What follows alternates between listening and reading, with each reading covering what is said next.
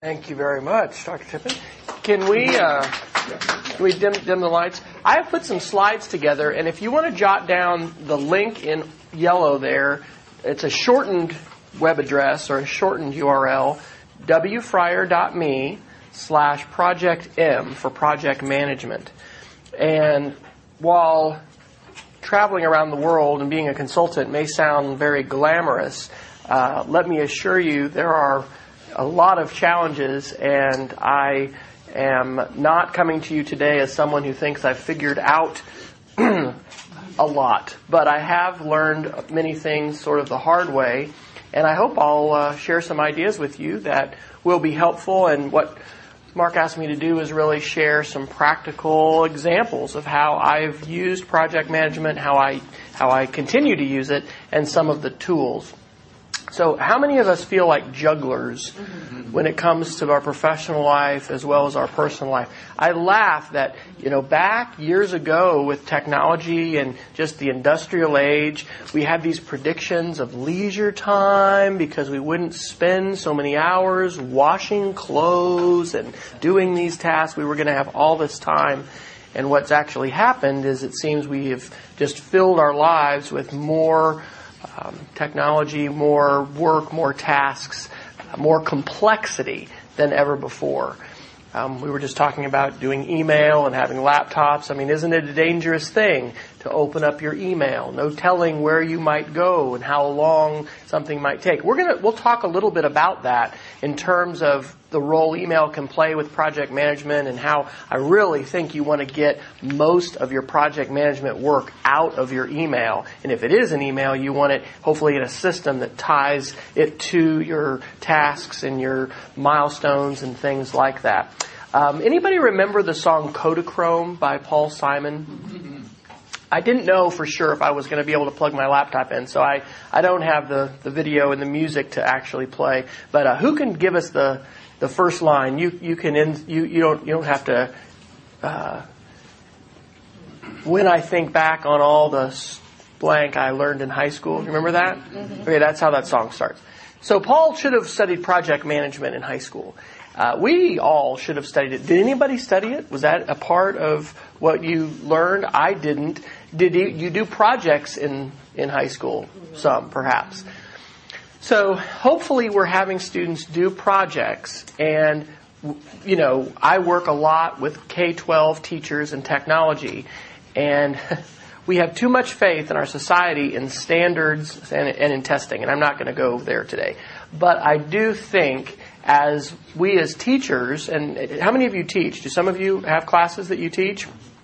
And, you know, you're in the role probably of training others, whether you're formally doing a class or not. You have coworkers, you've got project, you know, team members that you're with. Whether we did it in school or not, today's the day to learn. You know, I look back on my education and I didn't have a marketing background. I didn't have a business background. I took one management class and I loved it. I enjoyed it a lot. And I've, I've kind of whined to myself, oh, but I didn't study that in college. Oh well, gotta learn it now. So wherever we happen to be, project management is a good thing to study and a good thing to be practicing and working on because we can do it in different ways and while I have not been formally trained, let's say, in Microsoft Project or gotten a certification in project management, I have definitely used it a lot and I continue to try and learn more efficient and effective and, and timely ways to work with people, get work done, and hopefully be successful at the, the things that I'm involved with. So these are the little three areas that I'm going to talk about today. And I, I have about 40 slides or so, which we may or may not, um, we'll probably get through them, but I, what I don't tend to do a lot of at this presentation, and, and, Mark asked for you know time for questions at the end. We'll we'll do that. And if you want to interject a question as we go along, um, Mark said I could have from 15 minutes to an hour. So I'm not planning to go past 12:30, but um, we'll we'll just kind of see how how this goes. Um, I have had one of these jobs for the last five years that is really hard to describe. And I have been an educational entrepreneur and a digital learning consultant. I, I, didn't even know these pictures were online, but I spoke at a TEDx conference at OU in Norman about a year ago. And uh, it's, it, it can be a hard and frustrating thing to be introduced as the IT guy because then people think I'm going to fix their printer, and I really don't want to do that. Um, and you know, people know that I've, I go around and speak, but that is basically how I've made money is by going to conferences and doing presentations. I was in Montreal for a, a conference um, on Monday in Canada. Um, I was in Ohio the Friday before. I've been traveling actually more this month than ever before.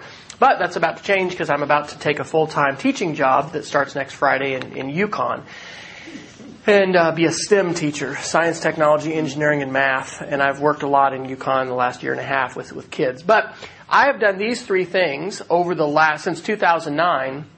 I moved to Oklahoma working for AT&T uh, as a, um, what we called an education advocate and worked a bit for one of our local museums and then launched out in 2009 to be independent. So I've done all three of these things pretty extensively for the, for the last five years.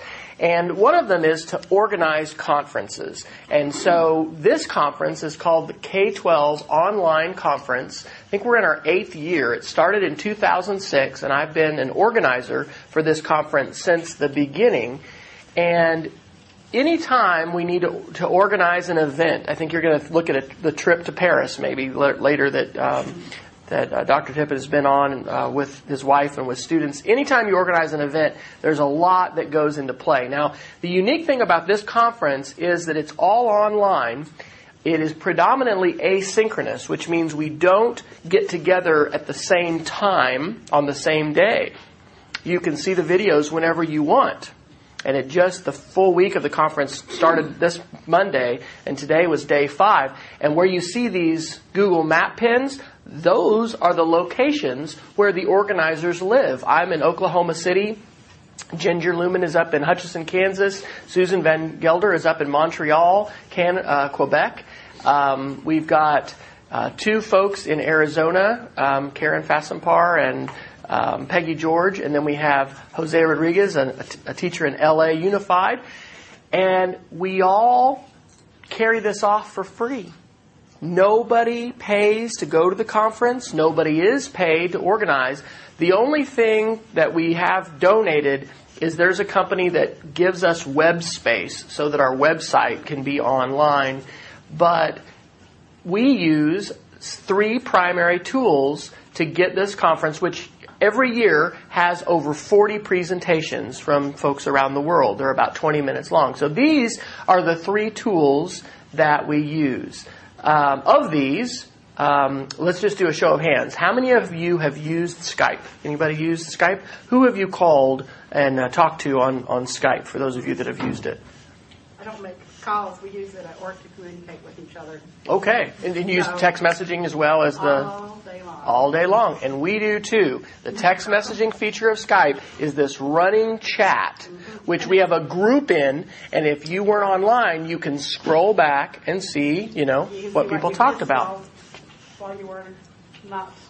That's right. Why you weren't there, why it wasn't what was launched. going on, what people talked about, catch up. Right. Uh, what else? Anybody made calls somewhere with Skype? Where have you called? Uh, from Spain to Tulsa, Oklahoma. Okay. I just, and that was two years ago. Last time I used it, so I haven't used it very much. All right. But this whole thing of voice over IP, being able to on, use the internet, you know, and, and connect, and probably had to do time zone stuff there to figure out, okay, you know, is it the middle of the night? Is it the morning? And, and that's probably made the, the world is flat more real to me than ever is when we have to do these time zones. We had a organizer for this conference for a couple years in Australia.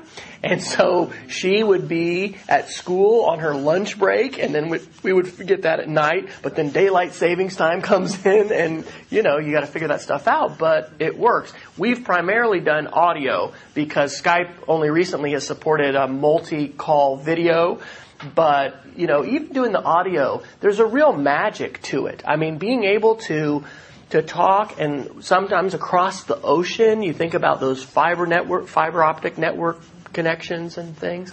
Um, anybody um, done other international calls to anywhere else? To India? To a family member or friend or wow, anywhere else? Other Peru and France. Peru and France. When you were over there or when you I can't afford to. okay. And have you done video as well as the okay? And the thing that's amazing with Skype is now, and it has been for a while, it's on our devices, like our smartphones. And so Skype will be the first thing. There's Google Drive. Anybody using Google Docs, which is now to Google Drive, uh, it's cloud based. So that means the documents live on a server somewhere. And we've used that extensively in WordPress. So my little story about Skype isn't K-12, but I, I have traveled a fair bit and this last August I was in Chicago and my wife teaches at Positive Tomorrows downtown and I Skyped to her students from my phone from the river there in Chicago as the water taxi went by and the kids are asking questions. And then in the Nike store where there's all 38 versions of the Air Jordan and we did a tour and I held the phone down and we went up the escalator and there was a employee who had been to Bowling Green and on a scholarship who talked to them about staying in school. How crazy is that? And it was on the phone. So the fact that there is fast internet in Chicago and it used to be you had to pay extra money to be able to do FaceTime or, or to do those kind of connections. And this was, this, this didn't cost anything extra. My wife has a Windows XP computer in her room with a webcam, um, and uh, they're on the internet. I have a phone. I would connect to the internet. We're able to, to connect. But Skype has been the primary synchronous meeting tool that we've used. I've also done quite a bit with phone bridges. Not surprisingly, I worked for AT&T for two years. How do you think we met? On the phone. My boss for two years, I only saw three or four times face to face. Twice were on the golf course, you know, when we met for golf, and then we had some other meetings. But these kind of tools that allow us to uh, meet synchronously when we need to, and then talk about you know, projects and, and how things are going, what our milestones are, what our deliverables are, uh, what our to-do and actionable items. It, it's it's really important, and there are a variety of tools to help you do it. But Skype is certainly one of the most pervasive since it works on multiple platforms and it even works on smartphones. The second tool we've used the most is Google Drive, and Microsoft is scrambling hard to try and, and catch up uh, with a lot of things, with the mobile, you know, touch tablet experience, and then also with the cloud.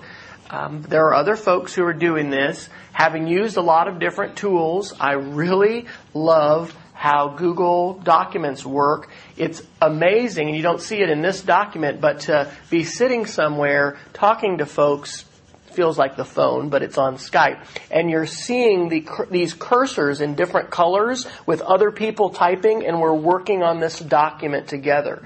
I have three kids. My oldest is a sophomore in Oklahoma City schools, and he was on the speech and debate team for several years. And I was on trips sometimes, and he'd say, Dad, can you help me with my speech? And we'd pull it up, and we'd work on it together. I'd be on the phone. But the ability for free to have a collaborative document where everybody gets to see the current version. It's not like, oh, I emailed it to you and waited for revisions. Uh, Dr. Tippins talked about dissertations. You know, that was something with the committee where you'd send something there and you'd wait and then you'd get it back. Well, somebody else had sent you. It was a nightmare. You know, my dream was let's just go to Google Docs, but when you're a candidate for a doctorate, you're not really trying to change the world, you're just trying to finish and get done. But that is hard with multiple documents and revisions. So I just strongly, strongly encourage if you haven't used a tool like Google Documents, and there's others as well, but um, it is it's phenomenal because just like we said the Skype chat, we can see what the chat was that we had. We'll always say our next meeting. We'd have assignments. You can have hyperlinks. If we wanted to, you could put pictures and things, but usually it's just text. And this is, I have now, since I have had this experience, used the same model for multiple organizations. I'm the chair of our Parent Teacher Association Communication Committee, so the PTSA Communication Committee for Classen SAS downtown. And we have a Google Doc, and I put our notes in, and if people miss the meeting, they can see the notes. And this just kind of floats down. We're always putting new stuff on, on top, and you can go back and see. It's a running record. No limit to how long this can be. I don't have to print handouts, and that's actually tough because not everybody brings a laptop. So I'll generally print an agenda, but all that all that stuff is available to everyone. Comment or question in the back? I have a question. Yes. Um, um, the only question I have about Google Docs is if you're all adding at the same time, how do you keep it straight? So you see a cursor that's in color for the person who's typing, and it is possible if you're on the same line to kind of step on each other, but usually you just click to a different place and wait a minute and you know then click back in. The spreadsheet tool of Google is even better for multiple edits at the same time.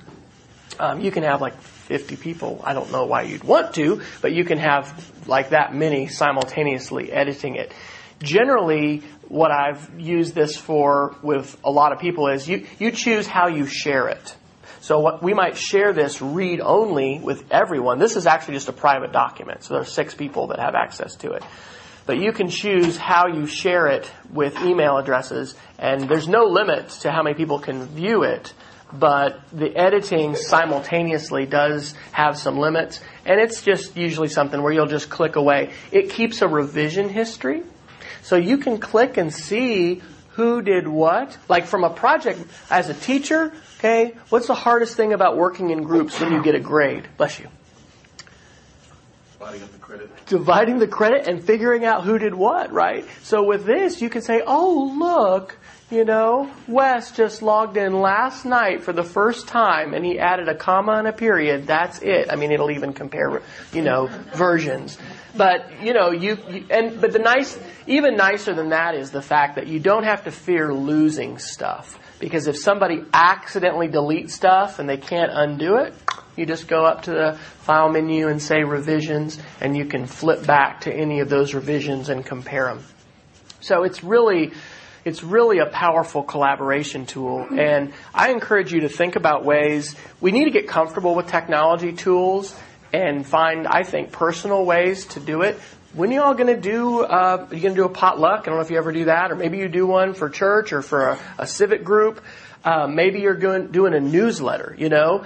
Getting people's in, input can be a hassle as far as the versions and whatnot. So a Google document can work in all kinds of ways. I really, really like it for committee meeting notes because um, number one, it's free. Number two, I don't have to make a lot of paper copies. And I've been in meetings where, you know, every time, this has been more like church session, it's like we get a printed book. I'm like, how many trees did we just sacrifice, you know, for this stuff, which I might not even look at in the meeting, and I'm definitely not going to be saving it forever. So it's green in terms of being ecologically sensitive, but it also helps everybody who's there become aware of this tool. Oh wow, I didn't know that. I didn't realize we could collaborate like that. And whether you office just down the hall from me or you're on the other side of the planet, if we're online, we can go into the document and make changes and, and manage things, uh, or you know, use it as a management tool for our, our project, and it's just very, very flexible. So the third tool we've used the most is called WordPress. WordPress is a free content management system which uh, is o- open source, and that means there are people all over the world. They're bas- basically hippies got together and they wrote licenses to make stuff stay free, and they made this thing called the GPL license and open source. There is a company that supports it and updates it, and there is a way you can pay, but we have a, a free downloaded version, and this is the dashboard. So you're seeing the, the, the administrator side of this. But, you know, over the, since 2006, we've got 659 posts. We've had 4,417 comments. Uh, 4,379 have been approved. We've also got some spam we haven't uh, um, thrown away yet. And then we've got approved submissions. So we have this set up where people can submit their presentation and then we edit it and tweak it and schedule it to be published. So This is a great tool for a website. I was a webmaster for, for five years at Texas Tech and the College of Education. One of the first things I learned as a webmaster is I don't want to be the single gatekeeper of content and information in this place. Because number one, that's going to make me really unpopular because there's no way I'm going to be able to get everything fast enough. And number two, uh, it does it just it doesn't trust people the way we should trust them. So if it's your area and it's your part, I want to give you rights to, to update it and try to make that as easy as possible. And WordPress can allow you to do that in different ways. So um, a more local example of how we've used all of those tools, but but one different instead of Skype is this EdCamp OKC. Has anybody heard of EdCamps before? They've only been going on about three years in the country. It's based on what's called an unconference model. Some some uh, have been called teach meets. Those happened in England. Um, there's a one uh, called Bar Camp. Basically, you don't have an agenda when you go. You spend the first hour socializing and putting sticky notes up on the wall. What do you want to teach? What do you want to learn? And then you build a schedule and do it, and you have blocks. And so we did the first one in Oklahoma last February in Yukon, and we're uh, going to do another one in February this next year. We haven't gotten it announced. But similarly, this was the organizer team all over the state of Oklahoma. We never met face to face until the day of the event. How did we meet? Google Hangout. We used a Google Doc to keep organized. We used a WordPress site, but then we used a Google Hangout. Has anybody used a Google Hangout before? This is basically Google's Skype. Who owns Skype? Do you know? They bought them. Microsoft. Microsoft bought Skype not long ago. Maybe it was a year or so, two years, but they they've bought them. And uh, Google has a synchronous collaboration platform. It's called Google Hangout. You can now do this not only on your laptop or desktop, but you can do it on your phone. A couple weeks ago, I was on a Google Hangout with teachers in Montana, and um, you know, I was on my phone and they're in Montana and it was about to snow there and it's crazy, crazy to be able to do that. Free and it works through Google Plus. So you have to join Google Plus, which you get when you have a Google account. And the amazing thing about Hangouts you can record those and they can be live on the internet too. So you can be live on YouTube for anybody to tune in and see what you're doing. And then you can have, I think, up to 10 people in the Hangout. So there are folks using this for all kinds of things, and we used it to organize the EdCamp OKC. So any comments or thoughts as far as conferences and some of those tools so far? Okay, let's talk. About Never heard of Hangout before, but that's pretty cool. It is, and it's even something you could do for a family event. I mean, if you're planning a family reunion, mm-hmm. because you you don't have to share your camera if you don't want to, but um, it's a it's a good thing to be able to have that um, that that that face that connection, you know. And so we've done them before where some people won't, will not, will choose just not to have their camera on. And you can be very distracted because they have these little features where you can put mustaches only on yourself. You can put fun hats, um, pirate, pirate eye, bad, you know, cover eyes. Just, it's silly. But, uh, that's kind of Google, you know, fun. But being able to do, to use that platform, I have done quite a bit of video conferencing with like you know, our room was almost $100,000 at the university when I was there for all the equipment. Most video conferencing units have tended to cost at least $10,000. The one in my living room uh, was 17,000 when it when, when Tandberg created it. And there's all these fancy systems. Oh my gosh, being able to open your phone, open an app, call somebody else. I mean, we can do it with FaceTime, we can do it with Skype, and, and this thing about multiple people, you know, together is really, it's huge. And it can change the way we work because we don't have to just use the phone. Uh, oh, and I didn't mention this. In a Google Hangout, you can share the Google document. And so as you're at the bottom of the screen, you're seeing the people who are hearing your call, and instead of, you know, seeing the person, it automatically switches the top picture to whoever's talking. But you can choose to share a document or your screen. And so there's commercial ways to do this. And I have drank the Google Kool-Aid. I love Google tools and I'm, you know, I'm a pretty big fan. We could talk about privacy issues and PRISM and the NSA. We, we could do that later. Um, because there are, you know, there's reasons to be concerned about things. But um, these kind of tools being accessible to any of us who are online and have hardware, it's, it's really phenomenal. So that's a little bit about project management and conferences. I'll talk now a little bit about consulting.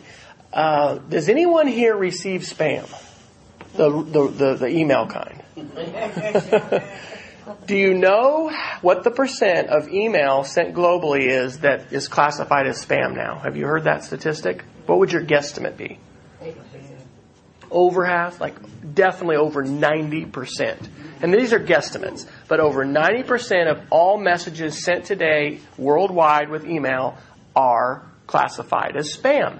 Why is that? It's easy.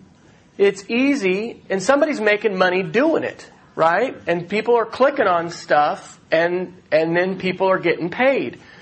Um, there was a couple in my parents' Sunday school class in Manhattan, Kansas, who got tricked, and they got an email that was looked like from an assistant pastor said, I'm in Nigeria, I'm in blah, blah, blah, you know, I'm stuck, we don't have any options. They didn't call the church to say, hey, by the way, is Pastor so and so there? No, they actually wired money, like a few hundred dollars, to the number in the email. So, how long have we had folks trying to pull the wool over our eyes and sort of trick us and sell us snake oil? Like, in the last five years that's happened online, right? No, it's pretty much forever. You think about the traveling circus or show and, and Dr. So-and-so's cure-all, which was probably just all whiskey or whatever. I mean, there have been people trying to trick you into giving up your money, my money. So a lot of this is happening with spam. One reason is money. Another reason is hijacking our computers and taking over our computers. Um, there are lots of folks who don't run security updates and who have installed malware or bad software. So spam is bad because it can trick us. It can allow other people to hijack our computers, which can steal our privacy information, steal our credit card. And it sounds crazy, I, and I'm not going to talk a lot about this, but have you ever heard of a botnet? You know what a botnet is? You could Google that. Botnets are millions, thousands, and sometimes millions of computers that hackers control, and they can cause those computers to send an attack, which just means a request to a web server. And this is how cyber warfare happens right now. The government's really increased the number of folks doing cyber warfare. Um, our government, this is like it's classified and not official, but basically um, destroyed uh, things in a reactor in Iran just a few years ago with a with a virus that they had created. But patch our patch your systems, okay? And my personal bias is don't run a Windows machine, run a Chromebook or a Mac. Why? Because basically all the viruses are on Windows machines. We can't make that choice professionally when our organization is is running Windows systems, and so we're going to try to keep them secure. But here's the point about spam. You don't want to have your work for your project, this is my opinion, in your inbox. Why? Does anybody have inbox zero? Do you know what inbox zero is? It's when you have zero messages in your inbox. Okay?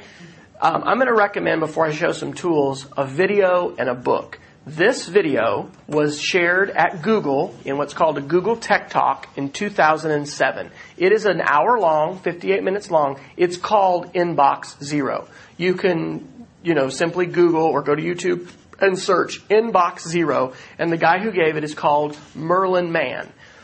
I have tried, and it sometime, sometimes succeeded, but it's really, really hard to get to Inbox Zero where there's nothing in my inbox. And a lot of people today use their inbox as a task manager, as, okay, I've got to do that, it's in my inbox. Now, there's not an absolute right or wrong way to do email or to do project management. There's going to be some general guidelines, but you're going to have people disagree. My opinion is that Merlin Mann is on the right track here, and it would be really good to follow what's called a getting things done approach to email management and be able to get to inbox zero every day. How does that happen? Well, David Allen has a great book called Getting Things Done. Has anybody read this book? So this may change your life more than anything else that I'll say. I, nothing I say probably will change your life. But reading this book could, because this is called GTD, the, the Getting Things Done model. And to just summarize it really fast, here's how he says you process your email. You scan through your email and things that you could do in two or three minutes, you do it right then. You get it done and then you either delete it or you archive it. You have things that you're going to then put off and you're going to move those into some kind of a folder where it's going to be actionable and it may be context specific and he suggests having different contexts if I'm at work or professional and things. And uh, you have a set time where you're going to go through and process your email. So I'm going to spend 30 minutes at the start of my day processing email I'm going to get the things done that I can get quick. They're off and they're, they're, they're out of my box. And then everything else is moved over to an actionable folder that I'll go to, and then I'm going to process and work on that. And the other, other thing I think he says is, you know, turn the ding off. I mean, we're, we're affected by this with, with text messages now and with email, but it's like the tyranny of the immediate. We need to take more control over our workday and not you know, just because the email came in doesn't mean we need to read it right now. We need to interrupt what we're doing.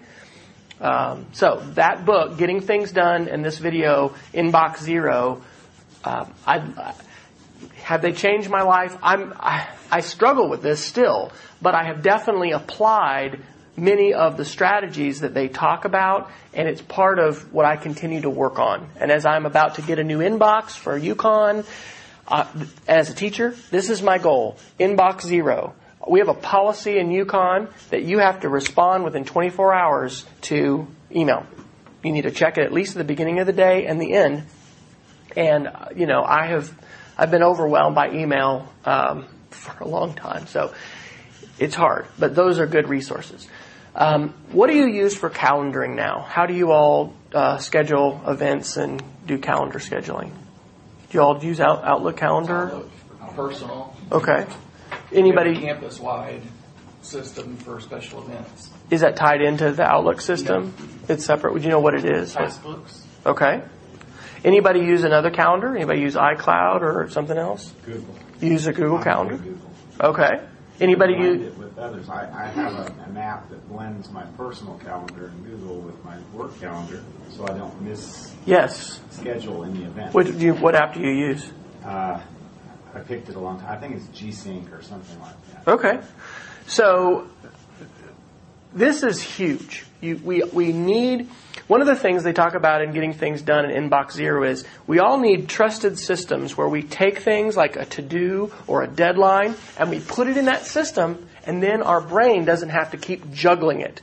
If you don't have a trusted system where you can put stuff, your brain has to try and juggle it all, and there's a limit to how much all you know each of our brains can can juggle.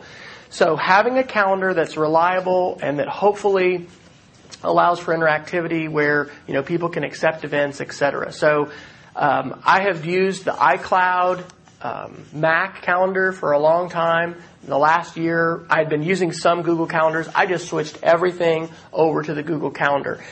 Only in the last month have I been using this app, which is free, called Tempo. Tempo is a smart calendar for iPhone, and what it does is it pulls together everything from your calendar, your contacts, and your email, which it thinks relates. So if somebody's referenced in a meeting and you've got an email from them, it, it lets you see that. The idea is to try to bring it together, bring together your um, your information that sits out here in, in email and calendars and things like that. Um, has anybody used Basecamp before or another project management tool? I have done some work for a group called Educational Collaborators, and Basecamp is similar to Microsoft Project, sort of, but even I think it's more powerful. Um, an all-in-one solution for teams to manage projects. Now, this is true project management software. I can use my Gmail and my Google Calendar to manage projects, to set milestones for myself, and to, you know, apply a project management approach. But this actually has um, you know, milestones that you'll put in for your project tasks. You'll assign things. You can have reminders. Uh, you can have discussions on that. So the educational collaborators is is all in for Basecamp. Um, they've got teachers all over the United States and some internationally, and they, they we collaborate on different projects with schools. A lot of them doing laptop and one-to-one initiatives, and Basecamp is the tool that we use. The other things I've used as a consultant. Anybody use TripIt? TripIt is free. Love this. I would I would have died this week or this month, maybe not, but I would have been really suffering a lot more without this tool what this, what TripIt allows me to do is anytime I get a confirmation for a hotel, for a flight, um, I can forward it to plans at tripit.com. And it immediately um, goes into, if I already have a trip, goes into that trip or it creates a new one and it makes a schedule for me with when my check-in time is, what my flight number is, what my confirmation number is, and then I can add things to it and share it. So Monday I'm going to be flying to uh, Indiana, I think, or uh, maybe Iowa. I'm not even sure. Uh, but it's here in my TripIt, and I can open that up, and it's just really a powerful tool for managing my travel, which is complicated, and I have to have numbers and contacts and things like that. You can advance to the pro version, which will let you like check in directly in the app and track flights or something. But I've I've never paid for it, um, but I love it. I use a lot of tools like that that are free. The other one that's been transformational from a consulting standpoint is cloud-based invoicing. I have been using FreshBooks for over a year now. I've used different programs, and this is stuff like I'm not a bean counter person. Um, I really need bean counter people in my life. I need more of them in my life, actually. We're going to scan, I think my wife and son are going to help me scan receipts tonight because I've got all these receipts in, and I'm using neat receipts. I didn't even put that in here to scan in these receipts and create travel vouchers. But FreshBooks has been great because um, I don't have to worry about what operating system I'm using. I could be on a Windows computer, on a Mac. Um, it creates invoices. It even does them recurring. So I've had a few contracts where I need to bill people on a monthly basis. Guess what? It does it automatically, and the check shows up in my box. It doesn't that doesn't happen quite enough, but it is a wonderful thing. I have paid for this, and it's a small amount, and that's something to think about with projects for yourself and individually. Is like, is it worth paying for? Because every company kind of like to just have you just a little bit, right? Give me five dollars a month, just every month. You know, those add up, and you've got several things. Um, the last couple that I'll mention, um, I have. This is what I've been using for my task manager in the last couple months. It's called Nozbe. There are a, a, huge number of task managers. Anybody use a task manager of some kind to to track to dos and um, things that you? What do you use? Use uh, the tasks in Outlook. Okay, the tasks that are in Outlook, and Google similarly has a built-in task manager too. Um, I think the best ones are web-based and app-based. So if you have a smartphone, I can pull it up. It shows me what to do. Also, some of these will follow the getting things done model, which says a context, which means like I'm putting on my my parent teacher, well, whatever, PTSA, my parent hat. What are the tasks I need to do for my communications committee? Just show me those. Okay, now I'm going to put on my professional work hat and I'm working on such and such project. So I've liked this, um, and it's free. I've been using it free. The other one that I used for a while, and it's like I still have a bunch of stuff in it. You know, it's hard to change your routine, right? Your your your repeated behavior. I've used this one and do like it as well. It's called Toodle and it has a a website and um, an app as well. Um, but I've Nozbe's the other one I've been using. Um, I'm going to mention two others. Manymoon has become do.com. That's D-O.com.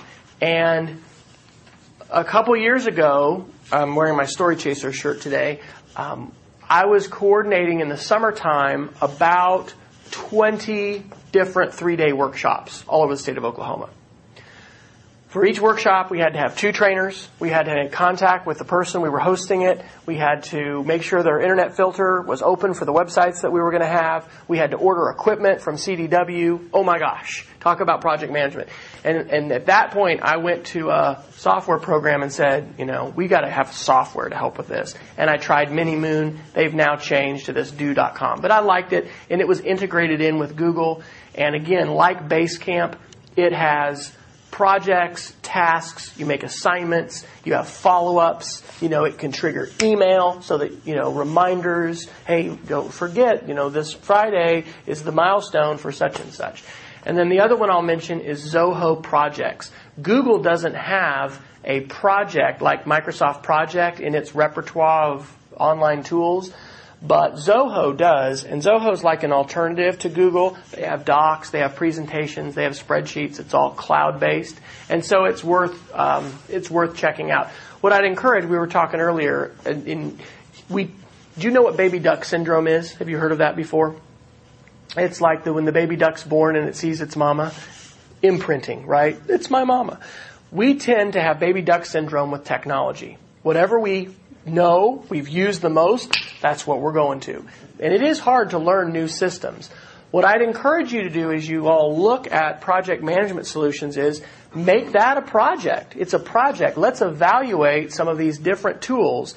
Sometimes you'll have a system where you're committed, like, for instance, I think Oklahoma City public schools, they're a Microsoft shop, like, to propose something different there is like, you know, you're going to, I don't know, it's, it's, it would be really a big deal to say, let's not use a Microsoft product. So there, I don't know if there's any changing their focus, but if you're in, I think, the enviable position of looking at options, do that together or form a subcommittee that will do that together and, and look at Basecamp, look at Zoho projects, maybe do.com, and then compare their features. Because the, one of the good things today with mobile devices is that people in the organization are, are bringing their own devices. And so the, the organization doesn't have to, like we would buy everyone a laptop, we're not always buying everybody a smartphone. And, you know, you have to have policies and all this to, to, um, make sure this all works and people know what their data is, where it's going and stuff. But basically, if you can empower your folks to have access to their tasks, to their assignments, to their project information on their mobile device, on a laptop, on their desktop, and it's live and updated, I think that's a great thing. And there's multiple tools today that will, will help you do that. Um, I really can't overemphasize how great Google Docs is. My wife, all of these are her lesson plans. She does lesson plans every day, and, and it's, an, it's a different Google Doc. Um, my daughter uh, was sharing something with me. So she's this is my ten uh, year old. So she's got something called Stuff for Dad. So she puts links in there. My daughter, I helped her with a project about the Hiroshima book that they did for English there's just all kinds of collaboration, and this is just with documents, but it's phenomenal to have that capability. There's no way I could be managing and help, helping facilitate these iPad digital storytelling workshops like I just shared uh, Wednesday in Yukon without Google Docs and without these kinds of cloud-based tools. So, um, lastly, just a few things about web design. Um, I've been a web designer, but not I don't know. I didn't get formal training in it, and I'm not a super, super artistic guy, but I have learned how to make websites. And the reason I put Twitter up here first, and then a users group that meets here in Oklahoma City, and a conference called Confluence that's tomorrow down at the Lyric Theater, is because the networks that we can be connected to can be huge in managing projects. All the time I run into questions I don't have the answers to. Sometimes I can ask somebody who's with me the answer. Sometimes I Google the answer, and in fact, I do that a lot. But there are many things that I can't Google, but I can ask people that aren't with me. They're like part of my team. So using social media like Twitter for me and many others has become tremendous for our productivity and even for project management because we're able to learn new things, not just what people share, but we put questions out there. Hey, does anybody, you know, is anybody working with project management software? What, what, what do you use? What do you like? And being able to get feedback. Um, who's read The World is Flat or listened to it? Anybody? Okay, well here's your, your, your homework that I won't take a grade on because I'm, I'm done after this. Uh, you've got a sign right outside here where we got lunch that talks about the, the, the cheetah and the gazelle and everybody's running. You know, you get up, you're running. That, that's a quote that Friedman shares. This is a little old. Friedman writes for the New York Times and he's a, he's a, an author. But one of the biggest things the world is flat talks about is outsourcing. And one of the things we all need to be doing with our projects is figuring out what makes sense to outsource.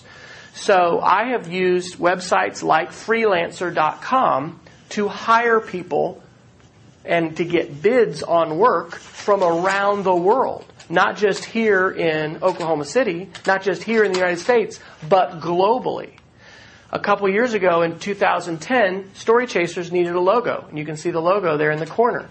And we turned to a website called CrowdSpring that I had heard about because we could post what we wanted, which was a logo, and this is what we do, and we could get bids. And so 147 different designs were submitted by 43 different designers all over the world. We ended up paying $500, which is, you know, a, it's a good amount to pay, but you can pay a lot more than that, and you might have only seen a few exam- a few ideas.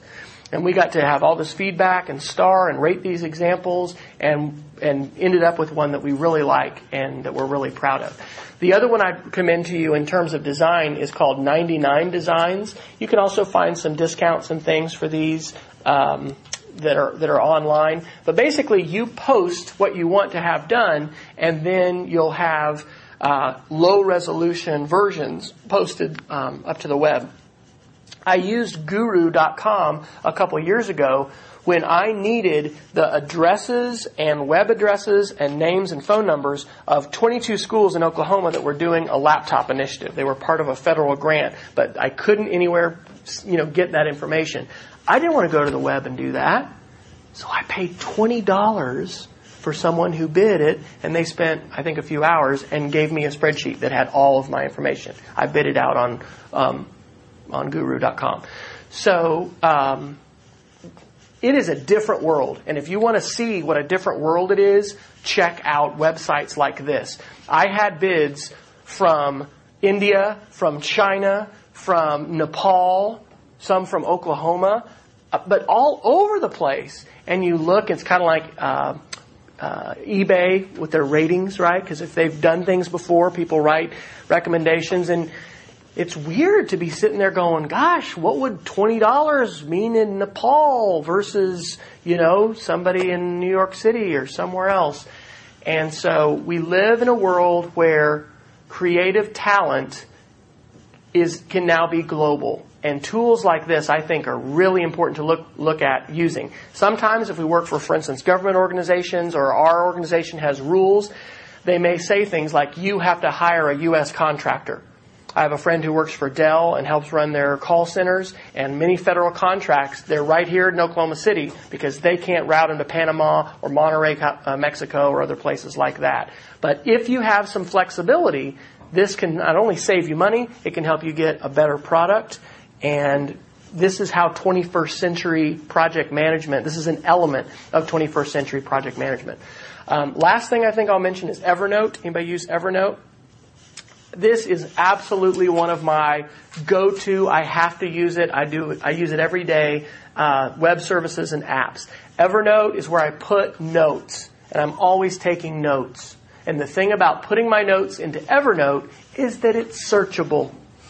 My favorite example to show is fried chicken. This is a frivolous example, but I love fried chicken. So like when I go places, I'll ask people, where's the best fried chicken around here?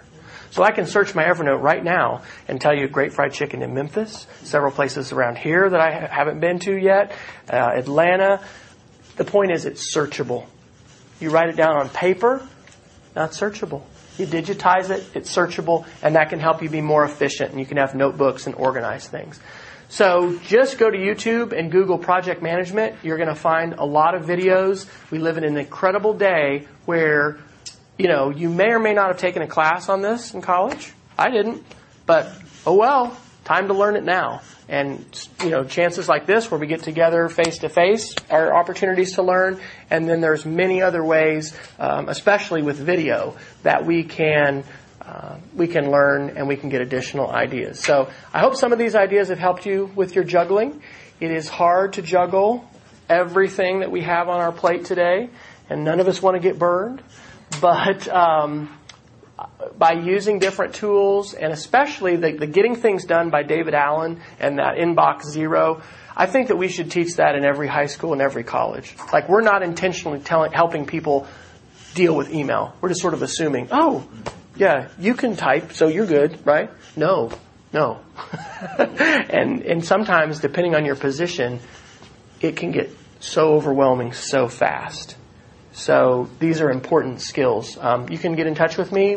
Uh, my website's wesfryer.com, and uh, I'll field a few questions. I've actually gone just over 12:30. Questions? Got questions for Dr. Fryer? Dr. Fryer, I actually have one. Yes. You made a comment about uh, about uh, outsourcing, you know, collecting your data. Right. Okay. How do you what protocol do you use to uh, authenticate that data? In other words, somebody somewhere you know got the data for you. How do you know that's that's the real stuff? I spot checked it, you know, to try and and because in that case I, there were websites and things where people were going, so I spot I spot checked it. So yeah, I mean, what you outsource is going to depend on a lot of factors. I mean, there's some things that you're, and, and data integrity and confidentiality is going to play into some of those things. This was public information that was out on the web but hadn't been collected together, and so, um, you know, I I spot checked it and then, you know, went with went with it, but. Um, the whole thing about outsourcing and what pieces of it can we do. I mean, this is this is one of the reasons why our job environment is so different now. Is because a lot of companies, and I'm not saying that it's all good. I think there's a lot of negative that's happened as a result of outsourcing, and I hope our manufacturing base will come back to this country, particularly when China stops freezing their their currency to the dollar and it can free float, and we're not artificially keeping the the price of our of their imports so low here. I'm not a, a, great economist, but I think there's, you know, it's it's a whole dynamic thing that I don't fully understand. But I do know this: we would be silly if we don't look at opportunities to outsource, at least as a possibility, and, and compare them because just like that logo example, there's no way we would have seen 147 different design options if we had just gone to a local designer that we knew here, which is usually how that works. Who do you know? And, you know, we might have gotten a great product, but there's no way we would have been able to look at all these choices. I didn't say this. The person who did it um, is in one of the former Soviet republics. I think they're in Slovenia. Like, there's no way we would have been hiring a Slovenian graphic designer absent these kinds of tools. So there are going to be issues with data validation and other other things, but you know, just be aware that that exists, and then also think about your own time. Is it going to be worth my time? Time is money, right? Is it going to be worth my time to spend the hours that this will take, or could I possibly chunk this project up and take pieces of it and outsource that? It could be that you have, you know, somebody who's an hourly employee that, that does that for you here, but it also could be something that you do um, electronically. As projects are more complex, the need for milestones and checkpoints, and I've got friends who are developing apps with companies they're hiring online, and it's it's it's pretty hard to, to do that management and all of that. But it's it presents opportunities that you don't have otherwise as far as your how you spend your time and how you spend your money. Other questions? I have one about this uh, guru.com. Yes. That's um, a, a, site we can contact for um, data collection. Just about any electronic kind of thing. You know, we, we, and this is, it's interesting because like in the world is flat too, they say plumbers, their job, they're going to be okay. They're still coming to your house. People who cut your hair, you're still going to them, right? But if it's an electronic task, like data collection or verification, or you need something moved into another database format, you're migrating something, all of those kind of things, there are companies, and especially in India and China, but other places too, who will do that and bid on it, and you'll have that range of, of prices, and then you can work with them. And you can set up your project with milestones especially for a bigger thing, you wouldn't pay everything all at once. You'd break it up into milestones and have pieces that you'd, you'd pay for. But almost anything that could involve data, you know, you could have a contractor. And in some of those, you would have a contract and there could be confidentiality things and stuff like that that enters in. But if it can be done on a computer by somebody here, probably can be, be done by somebody in another place. And that may or may not be a good fit for you. But guru.com and, and hire a freelancer are a couple, and I've used Guru. So, other questions? Dr. Farr, thank you very much. Thank Okay, your you're welcome. Your expertise. Thank you so much. Uh, tell you what. You're listening to Fuel for Educational Change Agents, an audio podcast channel including a variety of audio recordings by and recorded by Wesley Fryer, published for educators worldwide interested in free audio-based professional development. This is a supplementary podcast channel complementing Moving at the Speed of Creativity podcast, which typically includes longer and lightly edited or unedited audio recordings. Learn more and access these podcasts on audio.speedofcreativity.org. All content on this podcast is licensed under a Creative Commons Attribution Non-Commercial Share Alike 3.0 United States license.